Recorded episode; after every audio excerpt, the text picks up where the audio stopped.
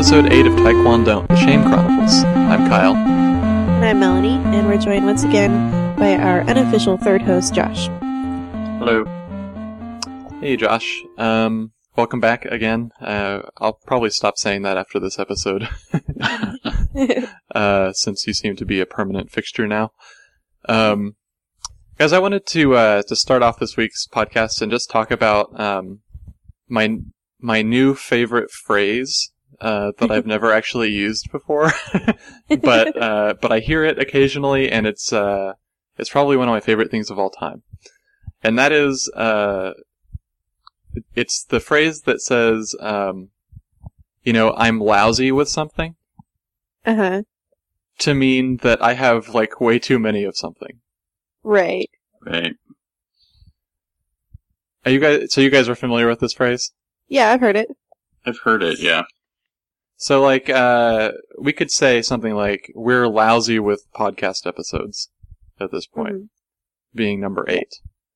Yeah, definitely.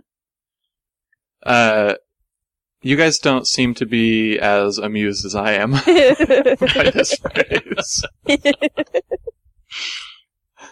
uh, I'm trying to Oh, remember th- where where I heard that the first time. I don't know. Is it- Isn't it kind of a British saying? Or is it not? Uh, I'm not sure. I mean, so here's my question, I guess. Is this the same spelling of the word lousy to mean like something bad? I think so, yeah. Or is this like lousy as in like you have lice? Like lousy? Uh, I've never thought of that before. Is there an extra e in that? And lousy? uh, probably. I really have no idea how to spell. I don't think lousy is a word. I know de-louse is a word. Yeah. Uh, so you guys really don't think that this is like one of the funniest things you've ever heard? uh, well, it probably depends on what your what your what the thing is that you're lousy with. Uh, so normally it's referring to something good, right? Like, um, like it could be Halloween and you could have like a bag full of candy and you could be like, uh, you know, I have so much candy. I'm lousy with candy. Well, okay, so I would think it was hilarious if a five year old said it. like a little kid in a Halloween costume, and they were totally serious. I think that'd be pretty funny. I just like the idea of, uh, specifically saying it like that, like I'm lousy with candy. Right, because you can totally take it the other way to mean, right, like, I'm terrible with candy. Like, I don't know what to do with candy. right. Like, give me Or some like- candy, give me some candy, and this situation is going to be totally awkward. Or like uh, if you have a bunch of kids and you're like, I'm lousy with kids. And then people will be like, why do you have so many then? uh, when you really just mean that you have like a baker's dozen of kids. yeah, pretty much. Or it could be used the other direction, where you say I, I'm lousy with kids, meaning you know I'm horrible with kids, and they're like, well, why do you have so many? Right, yeah. Uh, okay, well that wasn't that wasn't as long as I thought we would be talking about that. I don't really know what I was expecting uh, with that conversation starter. Uh, other than, I guess I just want to finish off by saying that I think that that's funny, and I think more people should use it to mean, uh, you know, I have, I have too much of something, too much of something awesome. Yeah. I agree with that. I think it's got a lot of potential, um, depending on the situation. Did you just hear it for the first time recently, or is it something you'd heard before? No, I, this is something that I've heard maybe like five times over the past two or three years. So it is, I Uh-huh. guess, relatively recently. Um, but every time I hear it, I think that it's hilarious. Maybe if more people said it, I wouldn't find it as funny. Yeah, maybe. And maybe it's like just the circles that I run with would never think to use that word. I don't know. Maybe you guys are inundated with that word, word like on a daily basis. well, probably not on a daily basis, but Well, we do live on a border, so that's true. uh, not probably not the right border for that to be an issue. Probably not. Yeah, I don't. I don't know that uh, too many Mexicans say they're lousy with things. Uh, I do. It, it could be used, you know, if you if you use it to mean the a lot of something, and then someone thought you were that uh, you were insulting them. That could be funny. Yeah. Yeah, like you're lousy with kids. right. Uh, you could say something like, uh, we're lousy with immigration problems. yeah. Except, except I guess that would mean that you would, immigration problems are good. I guess it doesn't have to mean that it's a good thing, right? It could just mean that you know Right. a lot of something. Yeah, I think Yeah. so. Okay. Uh, let's not spend any more time on this. um, last time, uh, during our break, uh, before we were gonna have like a three hour epic long podcast, um, we, uh, we sort of tabled some things for, uh, for this week. And for the listeners out there, uh, the reason why we're a little bit unprepared is because I'm gonna be on vacation this weekend, and so we're recording this like four days early. Literally three days after we recorded the last one. So, um, if it feels like I'm grasping for straws, that's exactly what's happening. Yeah, I, I think that- that a a decent podcast takes a solid six days to put together. So, yeah, Well, this normal- is really asking a lot. Normally, I spend like half of half of the day on Sunday before we talk, coming up with ideas. Uh, but today, I literally just got off work, and I'm uh, too much of a procrastinator to do it. You know, before the day that we're going to record. So, Yeah. Um, Sure. so let's talk about one of those things that we tabled last time, uh, and that that is Melanie. You mentioned that you had a math dream, and and before uh, before you start uh, telling us what this dream was about, you asked me to write down three things to help you remember it, right. and uh, the numbering is important on these on these three things, uh, as I came to find out while you were explaining this to me. Uh, but here they are. Number one, what's going on? Number three, are you okay? And number eight, have you ever been in love? Yeah. Um, so, okay, so yeah, I had this, I, I had this dream that, uh, it was, it was definitely one of those dreams that like, it sort of like, um, morphs into other things as it's happening. But it began with me teaching an English class and a student came up to me after class and was like, um, hey, I got this really weird math problem. Can you help me with it? And I was like, well, I'm not that great at math, but you know, I'll take a look.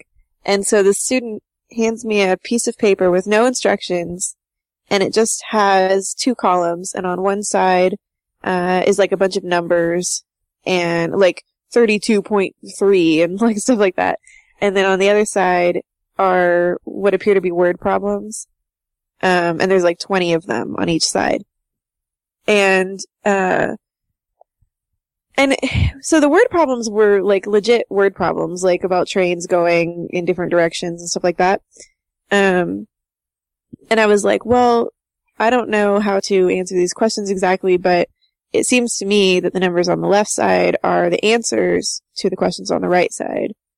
And so we sort of figured that out. And then, um, and then I was like, well, I could probably help you. And so I start like trying to do these math problems with this girl. And then it sort of turns into like I'm the one doing all the math problems for my own class, like I was a student again. And so the the word problems on the right side were like they sort of changed from having like legitimate sounding word problems to the ones that you just read. So um yeah, so like the first question was um was whatever you just said What's going Uh, on? what's going on. Yeah. But, uh, you can't just answer that. Like, you're supposed to put a number as Right. the answer to that.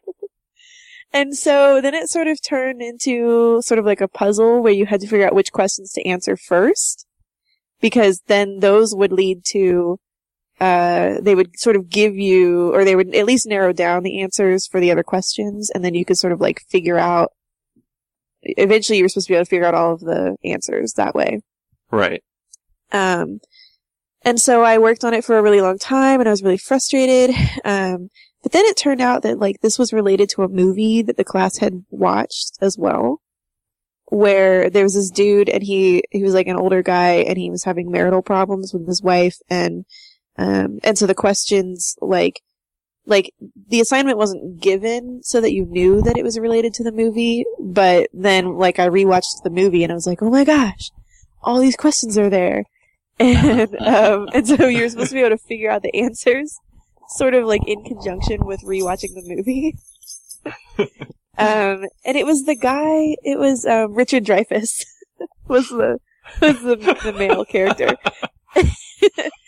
um, and it also had something to do with like the background music. So when it's like, what's going on, there's like a song in the background. And it has like clues for answering the question. Um, like number clues. I don't know. like, uh, like one is the loneliest number or something like that. Well, it wasn't like, it wasn't, it was like you were supposed to, like I was a genius, first of all. Sure, of course. so I was able to interpret from purely the sound of the music what the answers were. Like maybe you were able to determine like the beats per minute or like the timing or something. Yeah, it was like something like that. Or I was like, oh, this is a classical piece from whatever year by whatever composer, and then was able to like plug in those things as as uh as like symbols for something or or whatever. uh, so yeah, so I eventually answered all of the all twenty whatever questions there were, um, and also uh the one of the questions was like it was like four times the square root of eight. It was like one of the easiest ones because you could just do it on a calculator. Um, but in my dream, I was like, I was like, oh my gosh, like I'll just use a calculator. But you know, like your mind while you're dreaming isn't using a calculator.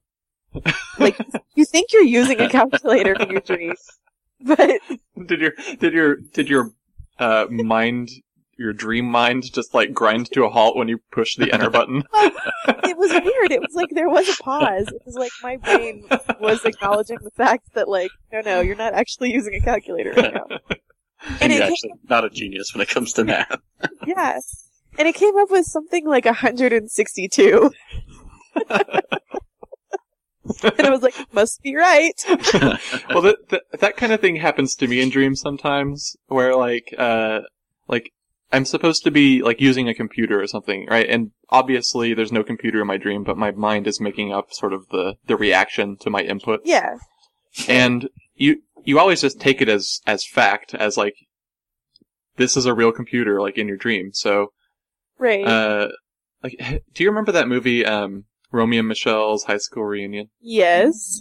where uh, uh oh what is her name um phoebe from Lisa- friends Lisa Kudrow. yeah lisa kudrow has that dream where she goes to the high school reunion and then gives like the chemical formula for uh right. for post-it notes for the glue Yeah, for the glue. and then like in real life when they when she's at the uh the thing she's trying to remember what it is from her dream and she has like no idea yeah. Oh, that movie is so great. Oh, um, but so so I eventually answered all the questions right, and then um, but then it, it sort of morphed again into this other thing where. Uh, so I was like, I was like one of the students who like answered all the questions, and then there was like a new batch of students who were going to get them, and um, and I was like, I had some friends who were those students who were about to get the questions, and so I was like, oh, I'm gonna like I'm going to help them so they don't have to go through what I went through. And then somebody else was like, why would you do that? You should make it harder for them. And, um, and so I decided that I would, uh, I would sort of like let them struggle for a while and then I would tell them that the only, the only three questions they really needed to answer were one, three, and eight. which, which was what turned out to be true. Like, all the other questions were just to help you get to the answers for those three but then, but then by telling them that, they still wouldn't have been able to answer them. So I don't really know how that was going to help them. Um, but I decided to like mess with them, and I was like, "Oh yeah, but you have to be sure that all of your answers are gender neutral." And um, and the way that I was going to make them do that was that they had to cross dress while answering the questions.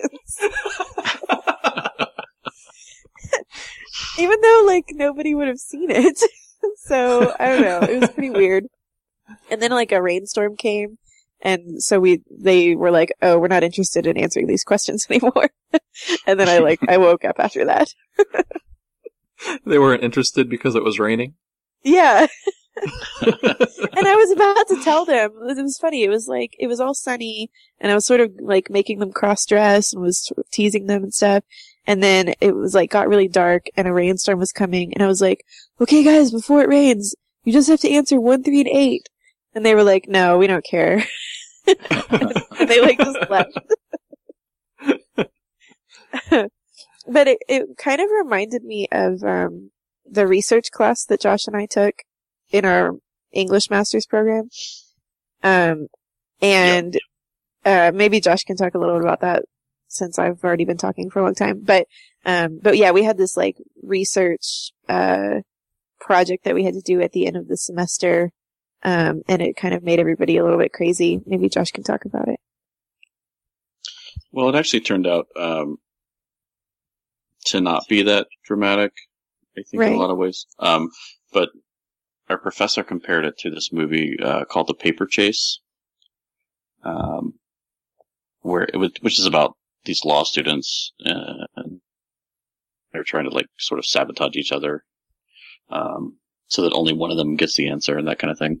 But they we had problem sets basically, and then we had to uh, find the answers to those questions, and there were like basically, I think we all had different sets of problems, but some of the questions were the same questions. So you would have, you know, different people would have the same, have to answer the same questions. Um, and he was talking about basically people going into the library, and if you found the answer first, uh, then hiding the inf- the books that, that people needed in order to answer that question.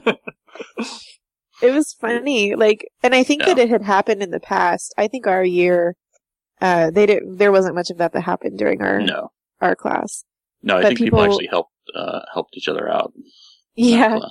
But like people would like shelve the book in the wrong place or, um, I don't think anybody like damaged the books or anything, but they would just like hide No. them so you couldn't find them. But then other people would actually put like an arrow in the margin and be like, question number whatever. and would like point to the answer. Yeah. You could kind of like most of the books that we were looking at in order to answer these questions were books that no one ever looks at in the library. So you could sort of tell, like, if something had been dog-eared, I'm going to go to that page because uh, clearly there's something there. I will say in uh, Melanie's dream that when she first told me about it, what she said was, uh, "What's the square root of eight? that was the first thing. I got up and I immediately went to my computer. yeah, I mean, I knew that my answer had been wrong, but I was just trying to see what the real answer would have been. yeah. I was kind of distracted when you were telling the rest of the dream because I was like, well, I think it's this, and then I kept trying to check myself in my head, but uh, I can tell you that it is less than eight. So your answer of 120 something. yeah, there are a lot of reasons that that's wrong. Yeah, four times the square root of eight is definitely going to be smaller than four times eight. So, yeah. um. Well, okay. I was going to ask something else, but um, I think I understand now. I was going to ask how this was related to your dream, how the how this class was related to your dream, but I think maybe I understand with the questions part. yeah. Um, I'm gonna Yeah, uh, I'm gonna cut all this out. this is this is all going into the trash can. Everything we've been doing for the past 20 minutes. Um, uh, yeah, no, I'm serious about cutting this out though. um, let's take a break. And, uh, you guys have been listening to Taekwondo the Shame Chronicles. Uh, we'll be right back. Alright, welcome back to the show. Um, over the break, uh, Melanie, we were talking a little bit about, um, a couple of things that you guys did the other day. Um, one of those was, uh, you guys watched the movie 21 Jump Street. You want to talk about that? Yeah. Um, so what happened was I, I like to see movies, um, and especially knowing that a baby's on the way, I am like trying to see as many movies in the theater now as I can. um, and so I, I looked up what was playing last Friday and there was like nothing. Um, except for 21 Jump Street, which I probably wouldn't have gone to see otherwise. Um, but it looked like the only thing that was potentially possibly funny. So, um, so yeah, so I was like, Josh was working on his thesis for one thing. Um, and, but, but I didn't want to go see the movie by myself, so I kind of made him go with me. Um, and I just have to say that this movie turned out to be a lot better than I expected it to be. so, Uh, better, better like in an intentional way or in an accidental way. well, like I thought it was just gonna, like Josh said to me, oh, I bet all the funny stuff was in the preview, right? Uh-huh. Um, that was not true. The whole thing was actually really funny. And even for the first like five or ten minutes, I was like, sort of like, oh, I'm not gonna laugh at this.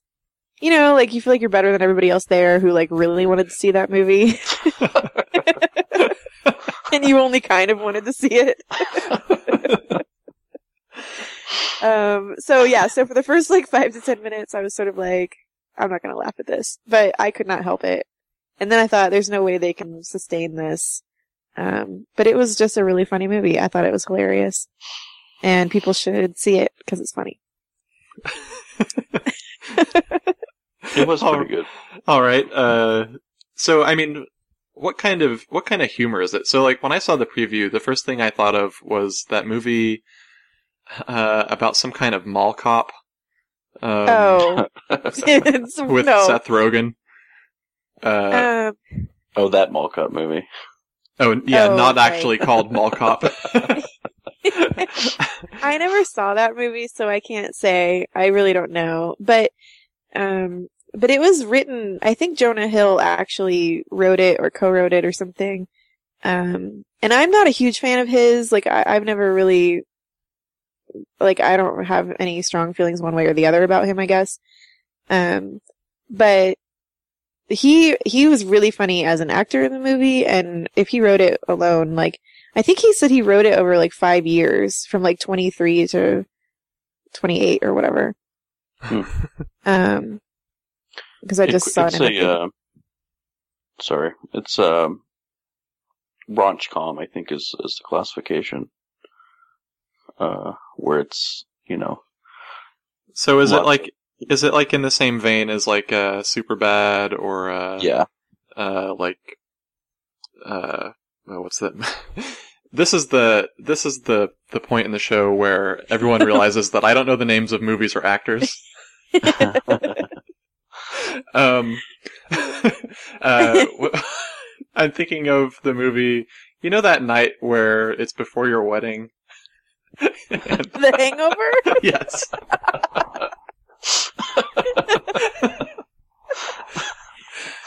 It's. I mean, it's. Oh probably, man, it's been a long day. Uh, yeah. I guess parts of it are sort of similar to that. It is. Uh, It's more. Um. It is. It has a an element of parody to it. Also, Yeah. like it's it's kind of making fun of the teen drama that Twenty One Jump Street was kind of a part of. yeah. I will say Uh, that there are a lot of uh like suck my dick jokes. like That's the there was a lot of that. Yeah. and a lot of um humping people. but sure. uh, like dry humping. yeah, Yeah. like like uh, Like through a dude clothes. humping another dude um, to emasculate him. yeah. Sure. Any any like teabagging? I mean, yep. Yeah, a little bit. But also, it was dry teabagging. Also, okay, so like the the video game version of teabagging. Yeah. Basically, somebody played a lot of uh, Halo or Call of Mhm. Duty, and then wrote a movie uh, where they could pretend to be cops and then do that to people. Yeah, Yeah, but there right. was a there was a heartwarming story of friendship at its heart. there was. I mean, I was surprised. There were actual like it was kind of tender parts of it. Also, um, Channing Tatum did not take his shirt off. He didn't for the whole movie. Yeah. Were you disappointed? Well, I was actually bit. really impressed. I was like, I mean, not that that should be the movie where finally Channing Tatum doesn't have to take his shirt off, but like, It was He kind of plays- groundbreaking, though. Yeah, it was a little bit. He, like, his character in the movie starts out where he's obviously like the good looking one and he's, but he's kind of dumb. Um, but through some circumstances early on in the movie, he ends up faking that he's this like nerdy kid. And so he ends up hanging out with these other nerdy kids. Um, and so he's like not the heartthrob at all in the movie. Like he's just like hanging out with these like science kids. and it's pretty great. Yeah, it's pretty funny. There's this element um, of the movie that I thought was pretty funny. That uh, that like they go, they're going back to high school. You know, is the premise as undercover cops, but they've been gone. It's supposed to be 2012. They've been gone like seven years from high school, and so what they expect to be cool isn't actually cool anymore. Like people not trying and that kind of thing. They're like that's Channing Tatum's character is like you know I'll, I'll show you how to be cool because I know, but everything he knows is wrong because now kids are like, man, why are you trying to destroy the environment? And why, why aren't you into activism? yeah, it's pretty funny. Oh, and also it has James Franco's brother in it. Yeah. I didn't know he had a brother. Yeah, Yeah, I Dave didn't either. Franco. Dave, Dave But when I Franco. saw him, Yeah. yeah, Not Dirk. no, not Dirk. Uh, You'll, I cut uh, somebody off. yeah, that, that's Josh. fine. That's fine. I uh, I was just gonna say that you don't have to know he has a brother because as soon as you see him, you'll think that guy is kin to James Franco. when you they have like the same voice, they have the same Yeah. sort of speech pattern. and the same smile for the most Mhm. part. Do they? I mean, so does uh, Dirk Franco look like he's high all the time? Yeah. He kind of, yeah, he has a little bit of that eye thing. He was also a drug dealer, so Yeah, that's true. So it fit the part. He could have just been Yeah. acting. It could have been acting, which is this is the case with James Franco too, right? Well, Yeah. he could just be acting. It's like uh, some sort of like Heisenberg principle. uh, you never know if he's if he's really acting or not. Uh, Yeah. Although I guess the problem is when you observe him, you, you should know. But that's the opposite of uh, James Franco. Um, there was another movie I saw somewhat recently that I thought was just going to be like um, a comedy, but it ended up having a sort of uh, tender moment in it, Mhm. and that was uh, Zombieland. Have you guys seen Mm. this oh movie? yeah, Yeah. yeah, we saw that. Uh, the part with um, uh, another Not- actor whose name I can't remember. Not Michael Cera, I think is who you're talking about. Right? Jesse Eisenberg. No, I'm talking about um, Woody, Woody Harrelson. Harrelson. Oh, Uh, there's the whole. I think at this point, probably we're beyond the point where uh, we're spoiling this movie for people. At least I'm hoping we are. Um, I won't. I won't spoil the the actual thing, but you know the part where he's sort of explaining like why he hates zombies so much, uh, and it does like a little flashback montage to where he's like giving his dog a bath. Uh, Oh, yeah. It's got all the bubble bath stuff, and then that part comes back later on in the movie, and I think that's kind of a, a heavy hitter moment. Mm. At least I I, thought so. Maybe. it well, I don't remember it very well. I'm sure you're right. Uh, been a else while. let's see. Yeah. okay. Well, I'm gonna I'm gonna spoil it for everyone then. Um, so early on, whenever uh, Jesse Eisenberg's character meets Woody Harrelson's character, um, Woody Harrelson is sort of explaining like uh, why he hates the zombies so much and why he's like fighting to kill them or whatever. Um, Mhm. And it does this flashback to like like still framed images set to like music where he's like having fun with his like little lap dog. Um, and then later on in the movie, it does another flashback. Uh, I don't remember why it does a flashback, but it does another flashback, and uh, all of the images of him having fun with his dog is actually him having fun with his son. Right. Oh. yeah, I remember that now. yeah. So, Yeah, that's yeah, that was good. that was touching. uh, okay, let's move on from movies. uh, we should just talk about the plot points of every movie we know. That'll be a new segment. Or a continuation of a segment that we've started a long time ago. Um, Melanie, you mentioned that uh, on the same day that you saw 21 Jump Street, that you uh, bought some clothes. Yeah. Um, so I'm, I guess this was, what, a week ago, so I was about 19 weeks along. Um, and it's gotten to the point now where I can't really wear the clothes I've been wearing. Um, and I've sort of put off buying maternity clothes for a long time because, uh, it just seems like, well, for one thing, the sizing is very confusing. Um, because you're supposed to buy the size that you were before you got pregnant. Um, but then they have like also different sizing where they combine two sizes into one size and things like that. Wait, Um, So- so it's very confusing. I have a question. Is this the the sizing where you have to, um, you know, wear the same size that you wore before? Does Uh-huh. it have any kind of like where you know your your current size or whatever size you were at six months or at four months, or is it like a one size fits all? Well, I don't consider myself an expert, but from what I have observed, it's kind of a one size thing. And then I guess if you get really big, maybe you just jump up to the next size. I don't really know. Um, but it seems like you're supposed to grow into them. Like they're supposed to last for like the whole last half of your pregnancy for the most part. So, cause they're, uh, usually like the part, I guess it's assuming that you haven't gained weight except for baby weight. So it's possible that you could gain enough weight during your pregnancy that you would need to be a, another size, but not because your stomach is so much bigger from the baby, but probably because your like thighs are bigger or something. so Is uh, Uh, is most of the uh, the baby weight like accumulated in one area, or does it sort of spread out a little bit? well, so I mean, obviously, most of it's sort of in the stomach area, but Yeah, I mean, I'm sure that some people carry their weight a little differently. I mean, some of it is like you have more fluid, and so parts of your body maybe may swell and things like that. But like, but for the most part, yeah, like if you're eating healthily and you're exercising and stuff, and you're not gaining extra weight besides what you need to be gaining, um, then really you should you should not be getting a whole lot bigger anywhere else, or except except for like well, you guys are dudes, but like, except for like your chest. I mean, you can't really help that. sure. Um, so yeah, so I, I was really not looking forward to doing this because I don't particularly enjoy shopping that much anyway. But I didn't want to order things online and then be really disappointed when they came and didn't fit me. So, uh, so I decided to go to the mall, um, and go to this maternity store that they have here. And, but I really didn't want to go by myself. So not only did I make Josh go shopping with me, but I made him go sit in a maternity store.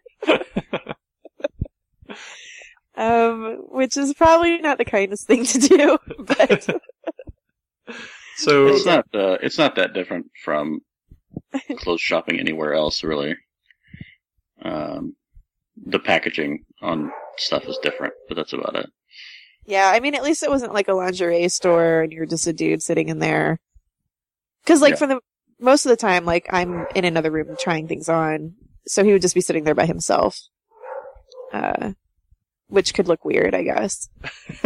um, but yeah. yeah, but I, I embrace that. So so so I would find that a little bit uh, awkward because um, no offense, Melanie, but I find it a little bit awkward when I'm in the same room as a pregnant person.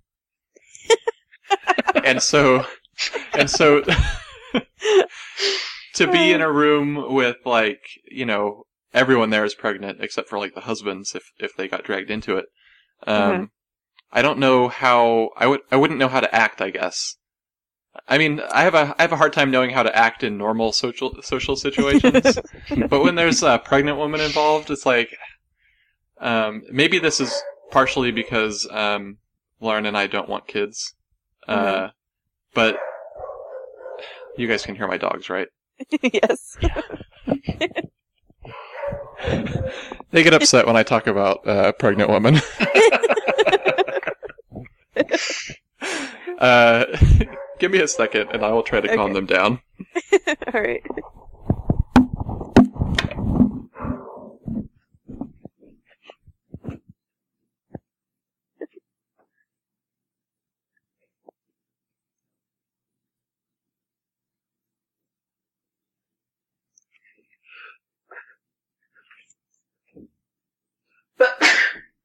That's you.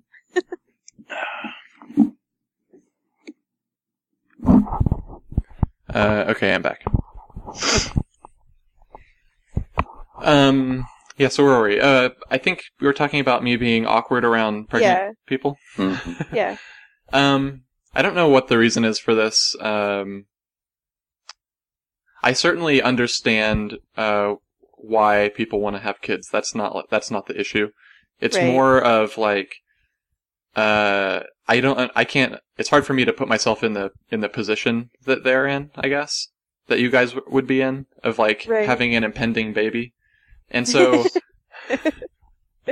uh like like knowing what to talk about like that would be like really weird for me and i guess if you're like in a maternity store and you're a guy and you're just sort of sitting around um i also feel like ma- I f- I feel a little bit awkward sort of looking at people that are pregnant um because i feel like uh i don't know it, it almost feels like even just by glancing it feels like i'm ogling somehow um,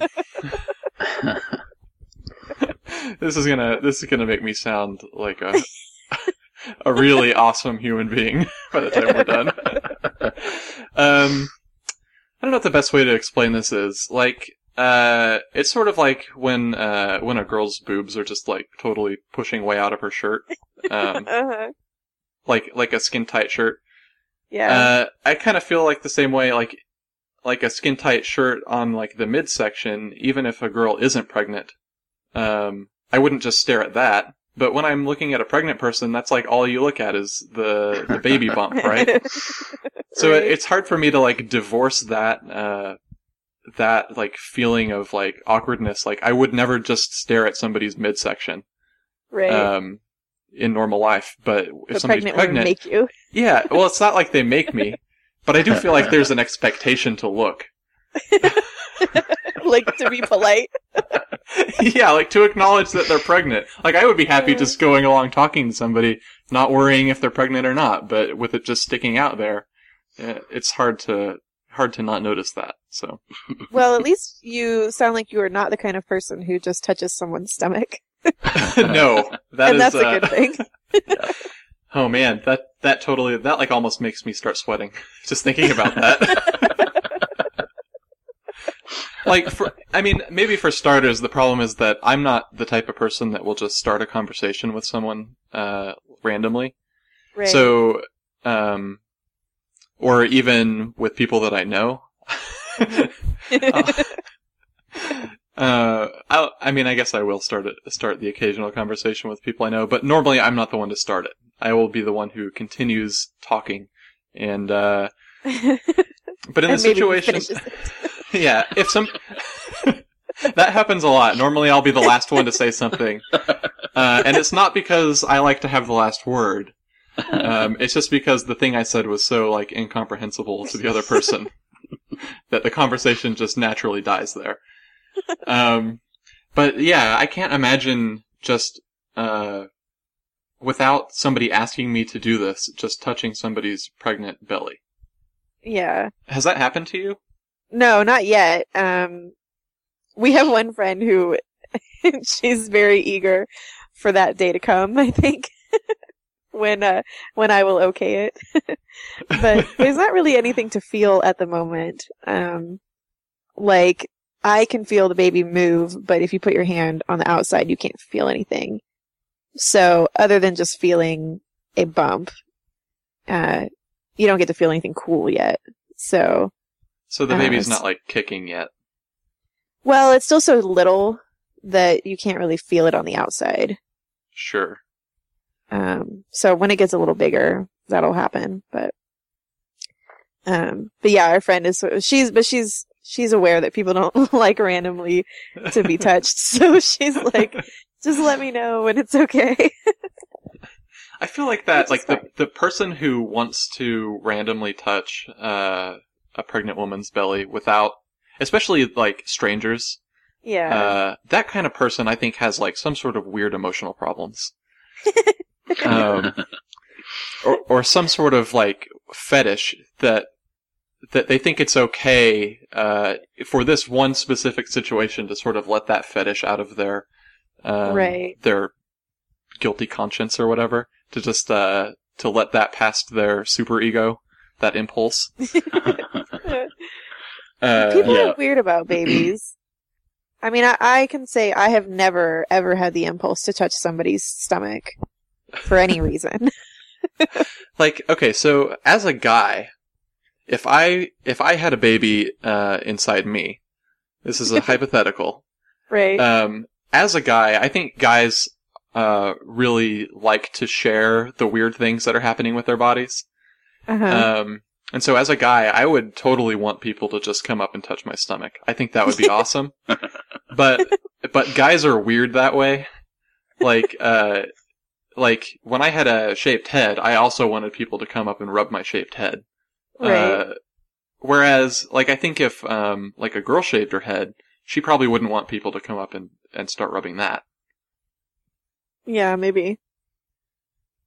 I can't think of any part of my body I've ever wanted random people to come up and touch. so, so, so Josh, how did, how did this, uh, mater- maternity shopping make you feel? Um, well, I, I had a similar experience to what you, you feel like you would experience in some ways. um, it wasn't actually that crowded, so that w- it wasn't like full of pregnant women. Um, It was, But- it wasn't lousy with pregnant women. it wasn't lousy with pregnant women, correct? Um, but all like um, a lot of it's you know dresses and shirts and stuff like that. But there is uh, like lingerie stuff or like other. There's like a belt. Uh, it's like a weight belt, but it's for your stomach. Um, to sort of you know like take some of the pressure off of your back or something like that. Um, okay. So, So is it go like a, is it sort of like a, um, cummerbund? yeah, Or is it, or is it closer to a weight belt where it's like a real thick, uh, no, it's like elasticy. Yeah, it's yeah, it's elastic. It doesn't buckle or anything. but the It's purpose sort is, of it's- between it's a a- cummerbund and weight belt. It, but it, it serves a functional purpose and not like an aesthetic purpose, right? Yep. Yep. Okay. Um, but the stuff like that, um, you know, it's it's in a package, and then it's going to have a pregnant woman on the front of it, generally naked or near naked, showing you the product. And so at that, I feel like I always have that um, sort of where do I look situation. the same as uh, in any like if you're wa- walking through lingerie at Target or something. It's like I don't know I, where am I supposed to put my eyes because there are like breasts everywhere. um, so that that part's a little bit weird. yeah, I I totally agree with you. Like, where where do I look? And I think the problem for me is that I'm uh I'm an introvert, and so I tend to look down at people's feet. But if you look down at a pregnant woman's foot, uh, or feet, um, it's gonna hit belly first, or at least it's gonna be in the periphery, because it just kind of protrudes, right? So at that point, like, my only real option is to, like, look above them, which is really weird, or to just, like, look directly into their eyes and never break eye contact. Which also again is pretty weird. yeah, and I can't ever decide on which is weirder. So I think normally what I end up doing is sort of moving. This is gonna. This is like way worse. But I end up moving from like feet up to eyes, and then back down to feet, and then back up to eyes. it looks like I'm just like sizing them up and down. Oh. Uh, so and so that's the whole reason why I feel awkward around a pregnant woman. Like if if anybody is out there and and you are pregnant or were, were pregnant at one time and I was there and it seemed like I wasn't paying attention to you at all, it's just because I didn't want to make things awkward.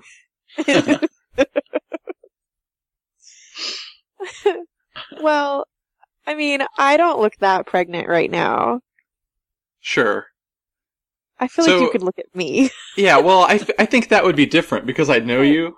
right. Um, so I think that like the next time we hang out, if if that happens to be sometime before you actually give birth, um, I feel like that wouldn't be awkward. It's just like the acquaintances or strangers uh, Yeah. that I feel like this would be a problem for me. Yeah. I can see that. So, Josh, is there any sort of uh, jealousy as far as like the comfort of these clothes? Because I know Melanie's been posting on Facebook about how these clothes are literally like the best thing ever. They are. Yeah, I, uh, I, she, well, part of it is because she brags about it all the time. you know? so it's, I think she wants me to be jealous of them. Uh, but yeah, they're pretty fantastic. Um, as far as I can tell, I haven't tried anything on. I've been, uh, I've been warned by multiple people not to do that. So, um, yeah, they have, you know, like pants, uh, they don't have like the the top of the pants, which I think for me is a is never something that's entirely comfortable. They just turn into like this elastic, stretchy material that seems to just hug you.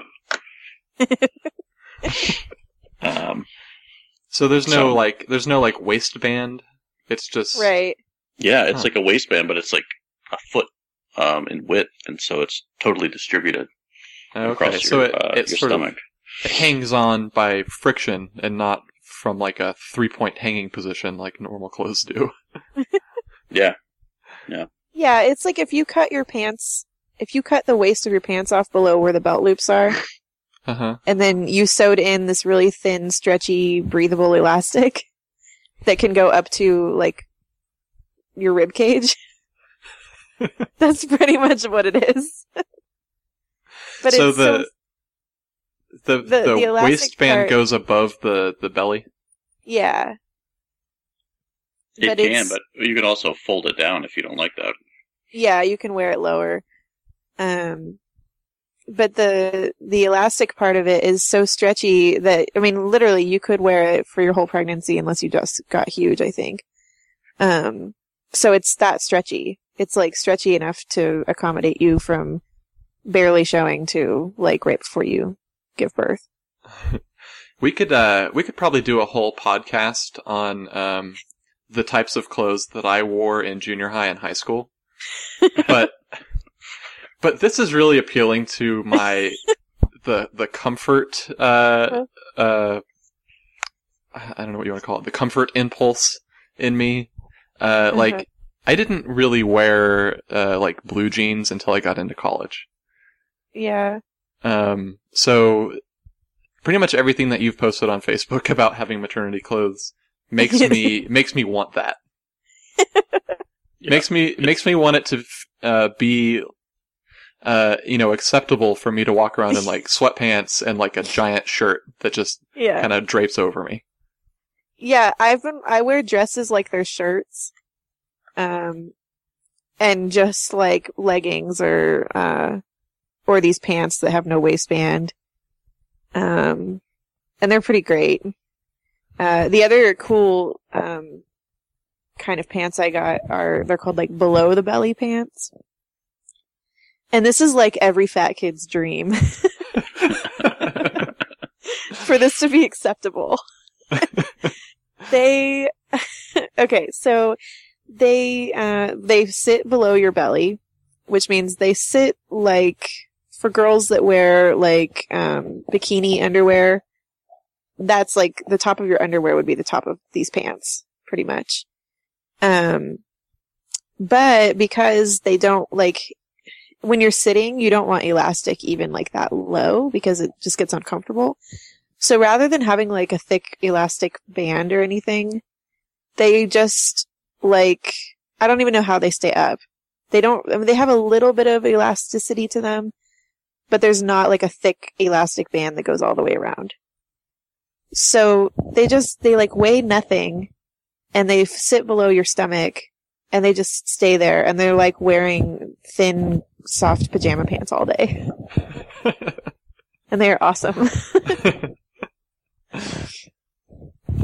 And I uh, probably won't go back to my regular wardrobe after I have the baby. I don't Ev- see any reason to. I mean, for, and for a lot of them, you can't even really tell like that they're maternity pants. Yeah, the Um, jeans. like some of the shirts, they're sort of, you know, they're built in a way that's like, hey, this is maternity, but a lot of the clothes aren't. Yeah. I But I, feel don't like, think they make them for guys. except for maybe uh, Arnold Schwarzenegger in Junior. Yeah. Or, yeah. Right. Um, I feel like what you just described about uh, wearing these and then not wanting to ever go back. I think that might be one of the reasons why a lot of women just have like twelve kids, just like one right after the other, so that they don't ever have to go back to wearing uncomfortable, like fashionable clothing. Right. Well, you know, some moms are like, they wear like high heels and wear maternity pencil skirts and pantsuits and stuff. And I'm like, what are you doing? You're doing it You're wrong. doing wrong. yeah. uh, okay. No one, no one told them the uh, the benefits of being pregnant.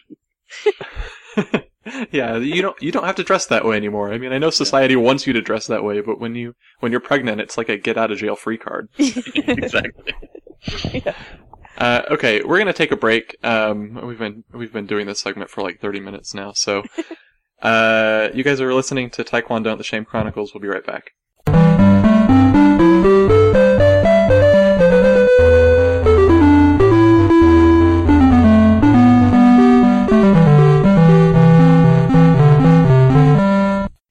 All right, we're back.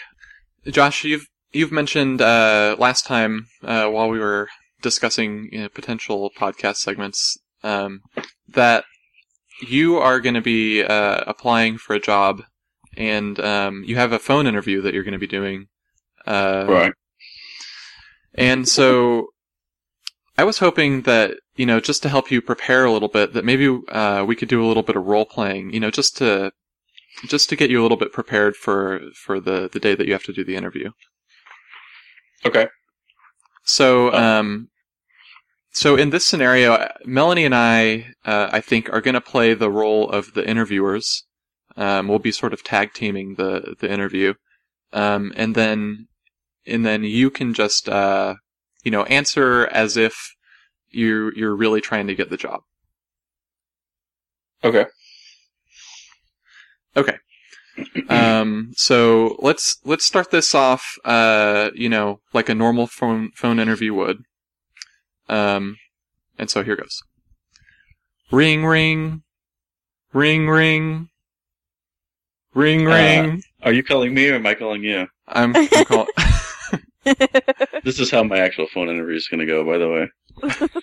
Um, Uh, no, you, can I- you would be calling me? That would make the most sense. yeah, I'm calling you. That's why I'm making the phone noises with my mouth. Yeah. That also makes sense. Okay, right. let's try this. I Let's try this again. You character, yeah. yeah. Uh, okay. Ring ring, ring ring. Live. Ring ring. Uh, hello. Uh, may I speak to to Josh, please? This is me. Hey, Josh. Um, I understand that uh, that you're applying for uh, a tenure track position for uh, an instructor position at our college. Um, is that correct? Right. Yeah. Yeah. Okay. Tenure Um, track. okay. Before we uh, before we get started, um, do you understand that uh, that this is for an English instructing position? English. Yeah. Okay. You, I mean, you definitely sound English. Um, Right. uh, have you considered uh, applying for one of our Spanish uh, instructing positions? Because we have we have a lot of openings there. Okay. Um. You think my chances would be better in Spanish? Uh, well, let's not get, let's not get ahead of ourselves. Uh, let's let's try to get to know you a little bit better. You have to. you Uh, have to speak Spanish to teach Spanish. We prefer it.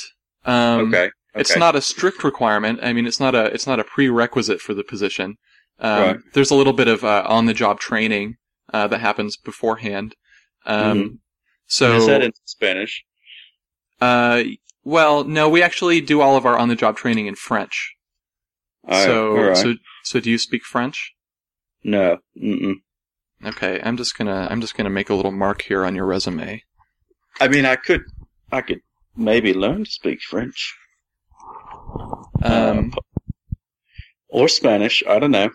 You seem a little eager. Would you say you're a little eager? Eager like a beaver, right? No, uh, eager. Would you say eager's a good thing? Um, I'm excited, right? I'm, uh, I'm, uh, motivated. Uh, I want the job, right? Is that eager though? Is it eager? Well, so we like we like people here to be self motivated. Um, Okay. We prefer we prefer people who can just come in here and start working, uh, you know, without any help right off the bat. You know, except for the the on the job training that we do in French um, Right. to start off with. Um, so, but do you understand that the the English position is, uh, you know, you're going to be teaching students, um, you know, how to write or or how to uh, how to analyze literature that's written in English, and that you don't actually need to have, um, you don't need to be an English person for this job. uh, yeah, right. Teaching English, right? Writing English. Uh, and and that that doesn't necessarily mean that you know an English person who is writing or or reading things or teaching. yeah. Well, I get the point, but wouldn't you say that um, some individual person you might describe as English would be better qualified to teach English? Uh, I mean- well, I mean that's sort of Like I don't know. Spanish, right? I'm not actually going to apply for the Spanish job because I'm not Spanish. uh, well, we don't we don't discriminate based on race here. So um, Okay, it doesn't right. it, it doesn't really matter if you're Spanish or, or English or whatever. But we That's do know. we do expect you to know the subject that you're teaching. So do you have Correct. any experience other than being an English person? Right. I speak English. A. Um, I write in English. B. And, uh, yeah, no, I've been to school, right? In school, we learn about reading, writing, uh, arithmetic, and, um, and I do my own writing, uh, self-start my own writing, motivate my own writing, and then uh, I can teach that. Okay, I see on your resume um, here that you went to school and you graduated from uh, Englishton University um, hmm in English, in Great English Britain. English tin. Oh, I'm sorry. I, we we pronounce words differently here in, in America. Yeah, tell me about it. Um, can you just tell me a little bit more about the school that you went to? School in, in Englishton. Yeah, Englishton University. Okay. Yeah, it's small. Um, at uni, you know, uh, you don't take a lot of classes, but, but you take small classes. No, that's not right. You take a lot of classes, but they're small classes and they add up to, uh, big education, right? So Englishton is like a small, like a hamlet. Uh, and all the, uh, students, it's like people from all over come in, uh, to learn, to learn things. And then the professors teach them things. Right? And it's in like all different subjects, right? Like reading and like writing, arithmetic, anything really. Um, and Um, it's great, right? So like, I'm, I, I'm going to interrupt you here for okay, a second. Yeah, yeah, Um, yeah. Uh, are you familiar with the concept of accreditation? Accreditation. Yeah, because I tr- I I tried to do a little bit of research on uh, Englishton University, Mhm. and um, I found a website website that looks like maybe it was you know hastily put together um, you know, in about three hours last night. Um, Okay. And it mentions some of the things that you're talking about where they teach, uh, you know, writing, reading, arithmetic. Right. yeah, Um, that's what I'm saying. They teach you. And then the last bullet was, was anything really. Um, right. Yeah. Anything. Anything. A little suspicious. Yeah. This Is is- what we're saying. Yeah, I'm suspicious. Like, why do you even want to go look at it? If it's a university, why do you need to look at a website, right? Like- well, I- mean, I, I just like to try to find out a little more information, um, you know, about the each applicant's past, uh, each applicant's history, to make sure that Yeah. they're going to be a good fit for our university. Well, at your university, you want to teach things, right? To the students. And that's what we do. That's what I do. I don't know what you do. But here's, okay, here's the deal. Accreditation. Who does, who gets the credit? And who gives the credit? Right? Uh, Yeah. I, yeah. I'm not, I'm not certain that I follow completely. Are you giving me like a Who Watches the Watchmen type scenario here? Right, Watchmen. Um, I haven't seen that one. But, yeah. All right, Melanie. Who's got their eyes on your eyes? If you're looking on the website. That's uh, that's a good question. Um, you know, you know, I'm going to make another note here on on your resume. Uh, Melanie, do you want to do you want to take over the interview for a second? Well, I have a question. Um, Right? You sound sweet. Since, since you would be teaching our students, theoretically, if you were to get this job, um, you would be teaching them writing. Um, You re- yeah. how would you have them spell things like flavor and color? Oh, that's a good question. Yeah. Well, why uh, worry about spelling when you've got spell check? So, for me, in the classroom, uh, it doesn't matter so much what words you're going to spell, uh, rightly, wrongly, in between. I don't know. It, it's the meaning, right? You got to get to the meaning of what you're getting at. And uh, if you spell flavor, savor, behavior uh, in one way, as long as I know what the word is, then I think that's what matters, right? Content. Not it's not the dressing up uh, with like the right letters. It's what you're trying to say. So, are you saying that um, when you're teaching, you Hmm. are going to be just showing like your your word processor document with a spell check? To the students, Yeah, or, or are you They saying that you're not going to have you're not going to have any written notes? You're just gonna you're just gonna talk to them. You you well, like handwritten,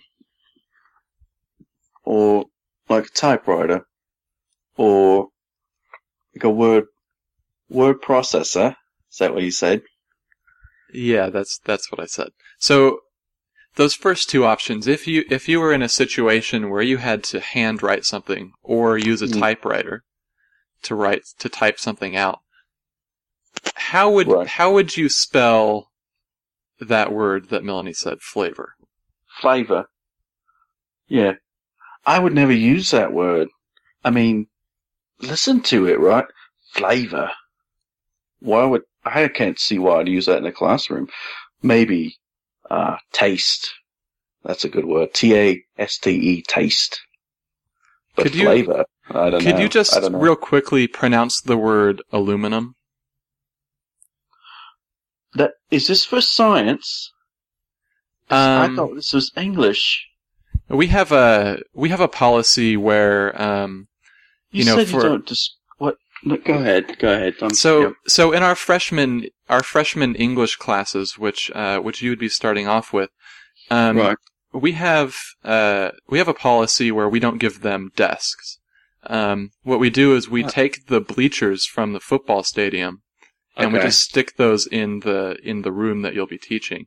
Uh, Right. But it's but it's important for the for you to let the students know that those are made of aluminum. Um, They're not made of wood. No, uh, no, they're got- aluminum. Bleachers that are made of metal, but not wood. Yeah, this is America. Um, you know, home of Right. Yeah. No, I got that. I got that. home of the metal bleacher. Yeah. So, students, we're gonna walk in, sit on the bleachers. I'm sorry they're not wood, but this is America. So, I'm sorry they're cold, but that's because they're made of metal. So you would never say the word aluminum. I don't see the point. It's not a science class, right? It's But- English. So, so the reason I'm asking is because they need to know that they're magnets, which is also a standard issue for for freshmen, uh, incoming freshmen. Magnets. Yeah, magnets. Um, you know, it helps to keep, uh, you know, to keep your uh, your blood flowing in the right direction. Um, there's also a mandatory alternative health uh, health class that we have to we force them to go to. So. Obamacare. Yeah, yeah. Yeah, so we're gonna basically we're gonna have um, you know five thousand freshmen walking around the school with magnets in their pockets, and when they sit down, 5,000 in a class. One class. well, not in not in one class. In one class, you'd be looking at more like uh, maybe three hundred. 300. Um, yeah, but uh, well, is that going to be a problem for you? Three hundred that students. seems like a lot, right? For Well, I mean- class. Well, I mean, you're only going to be teaching uh, probably that one class. Uh, okay. Yeah. and we'll we'll pay you for that one that one one hour class as well. And then One you know, hour. yeah, 100 students. How much per student? Well, we don't like to we don't like to discuss the money aspect in the first right. Do you Uh, even really want this job, sir? Yeah, eager, right? Motivated. Um, self-motivated. Self-started to, uh, apply for the job. Why would I send in an application if, uh, I don't want the job? I want to teach them. You can't tell, sir, if you're being sarcastic or not. Uh, about the teaching. Well, the accent's really throwing me off. I mean, Well, the what's um put on the other fellow. He said we don't discriminate, right? So yeah, accent, no accent, we don't shouldn't make any uh, bother. but I really can't tell if you're, uh, can't tell if you're being serious or not. All right, let me let me put this out there. Okay. Um, students, be careful of your magnets. Um, because the bleachers are metal, but they don't have a charge, so it's okay. I don't, I don't see why that's uh, sarcasm so much as uh, just wanting to find out the details, right? because we come from different places. I want to teach them, and I don't know what you guys are doing. Do you want to teach them? And if so, do we teach in the same way, right? I feel like maybe I, uh, maybe you wouldn't sound as sarcastic or condescending if you spoke in a, could you speak in a different accent? Maybe, um, maybe a, like a Russian accent? Can you do that for me? Is it, this is English though, right? Yes, but I'm just saying for the purpose of the interview, if you could, if you could maybe change the way you talk, and then I would feel better. Okay. Are you Russian? No. Are your parents?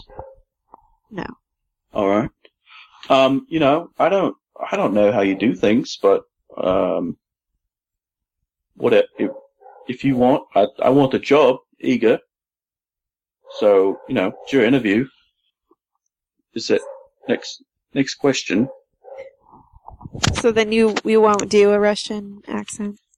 Uh, I I'll do my best, but I gotta you gotta think about it, right? So, yeah, yeah, all right. And uh, you could go ahead whenever you're ready, and I'll I'll be ready in Russian. Okay. Ru- Russian, Russian, like that. Um, so, sir, what would you tell your students on the first day? What about German? Would German work? uh, yeah, we could try German. Like ein, zwei, drei, like that, right? German, German. Uh, yeah, that'll work for me.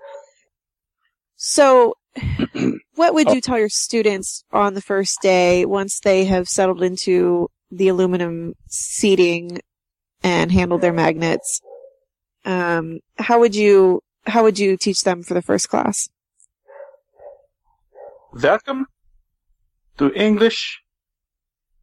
Here we will teach you English, writing, composition, and reading. You'll be doing lots of reading.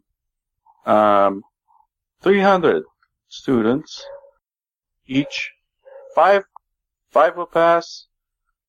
Um, no, five will get A's. 25 B's, C's, and D's, the rest. Two fail. If you don't like it, you take another class, because they don't pay me by the student. Uh, that was that was actually a pretty good, um, pretty good German accent. Would you say that you're good at accents? Nine. Um, okay, I'm going to ask you a couple of quick hitters, and I want you to just uh, answer these questions as quickly as possible. Okay, you ready? This is Yeah. this is to find out a little more about your personality. Um, and it's it's also um, a legally binding psych evaluation. Okay, here here goes. Um, what's your favorite color? Uh, As quickly as possible, please. blue. What's your favorite number? Three. Uh, what's your mom's name? Uh, Susan. How do you say aluminum? Uh, al- aluminium. Ha! I knew it! I knew it! He's an imposter. You limey bastard. Uh, it's, uh, it's German. Say this in German, yeah? No, they. Germ, uh, the German language is is a monster language. They don't even have a word for aluminum. Their word for aluminum is hell. So, so clearly, I mean, Melanie, I don't know what you think, but but I think that this isn't this isn't going to work out for anyone. You're going to either you're going to either teach our children uh, how to mispronounce words, real uh, patriotic American words like aluminum, um, or you're going to teach them that the word aluminum is pronounced hell, which, as a God-fearing American of this great country, uh, I just can't stand for that. Melanie, what do you think? Uh, No, no, I can't stand for that either. What about, what about Australian? Uh, they, how do they say that word? And, and would that make a difference? Uh, the Australians are basically mini limey bastards. I don't know about that. I mean, Can you say? Uh, Can you say sir. Fosters? Foster's. Can you say? Uh, Beer. Can Can you say cheese fries, please? uh, So, so why would you say cheese fries? Uh, in Australia, they don't eat cheese fries. because I've been to an Outback, sir, and I know that that this is Bloomin' one of. That's this what you is- say, bloomin' onion. this is the first thing that they teach you on the beer coaster uh, in an Outback is that cheese fries, please, is pronounced cheese fries, please. So, so if you can't, fries, please. Like that. uh, yeah, okay. Anyway, I think this interview is over. Melanie, do you agree? Yeah, I got bored I- a long time ago. I'm not gonna I'm not gonna have this conversation with somebody who uh, who needed America to save them, you know, back in the big one. So Uh, so it was nice talking to you, Josh. Um, and we will not be talking to you further. Thanks. All right, I'll call you then. All right. Goodbye. Please don't call Click. us. Click. I already hung up, Melanie. It's it's fine. It's over. Okay. We're safe. I think that went well. Yeah. yeah. No, we hung up on you. You clicked it. Okay. Click. And that's a dial tone. Yeah. And scene.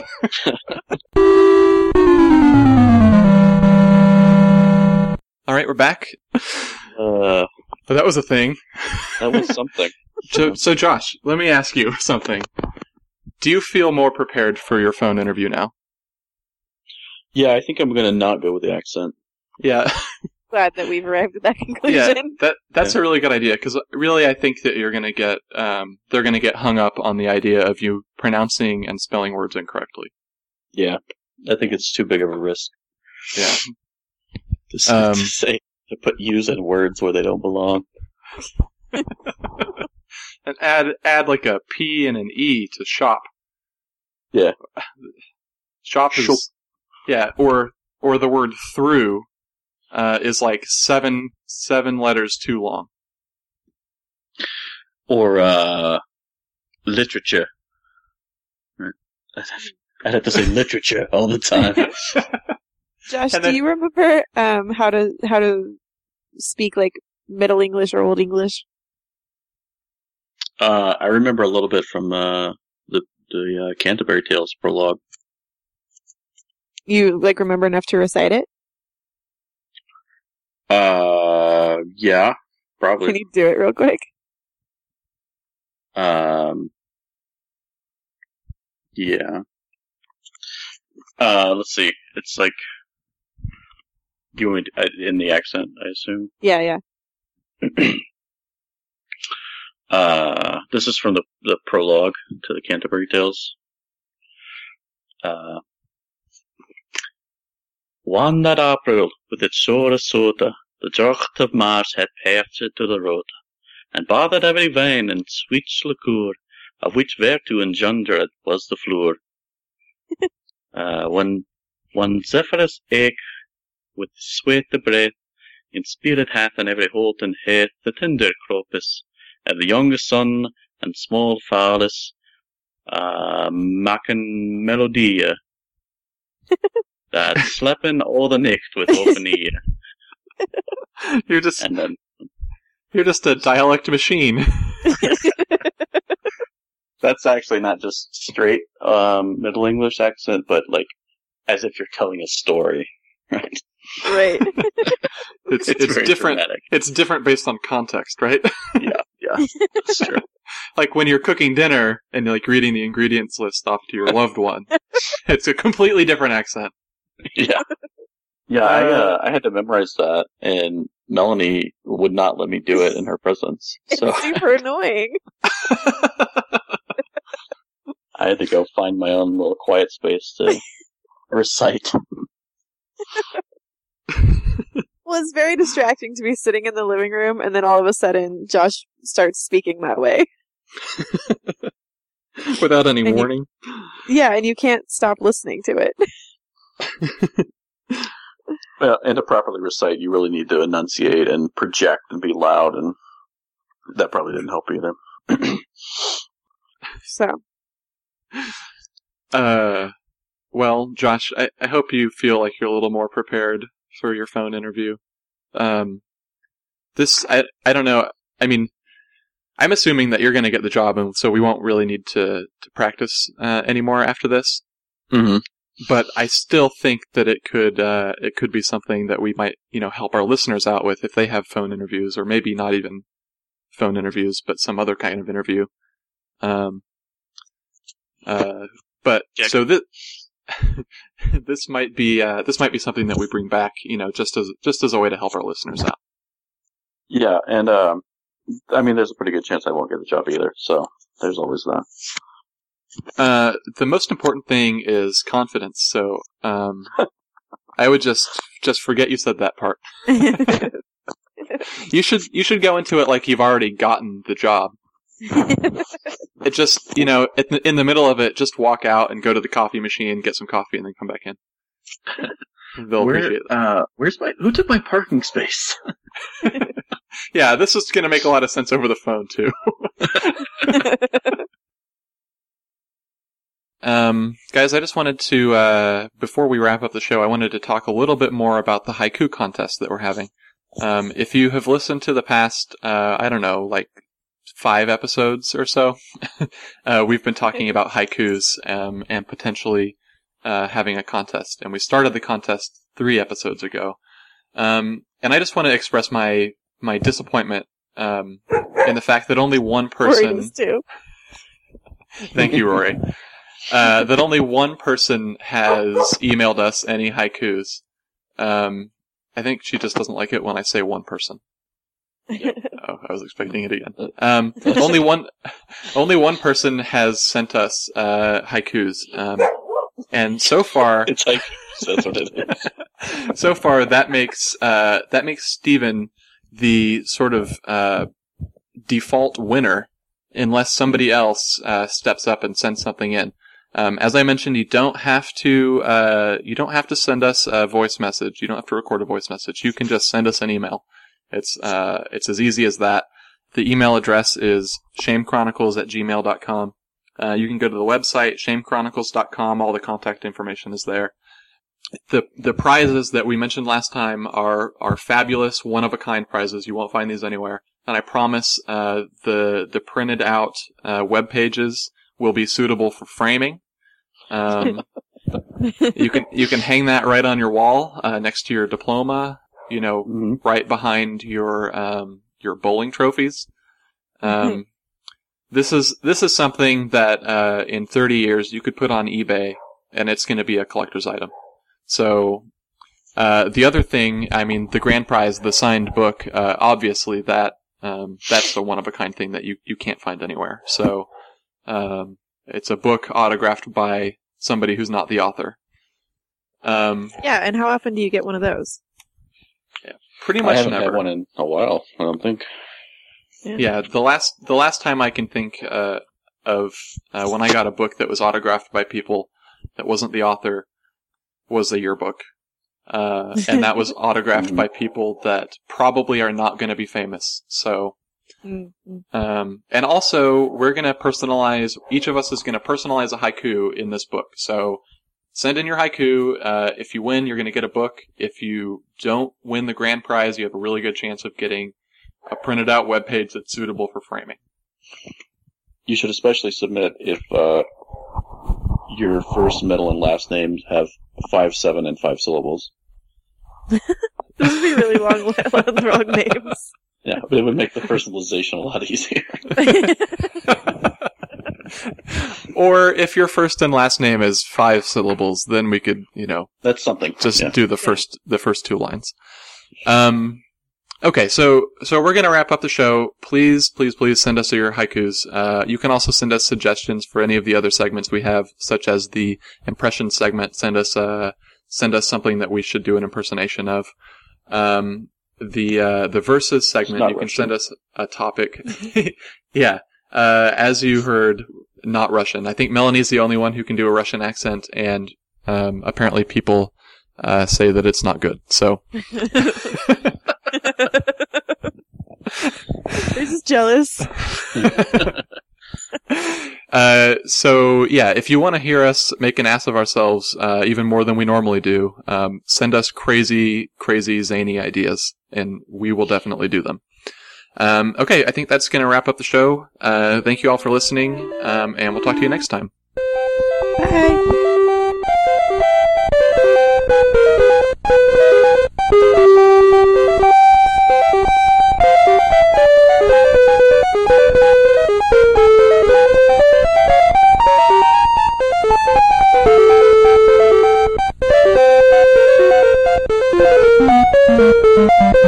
Thank you.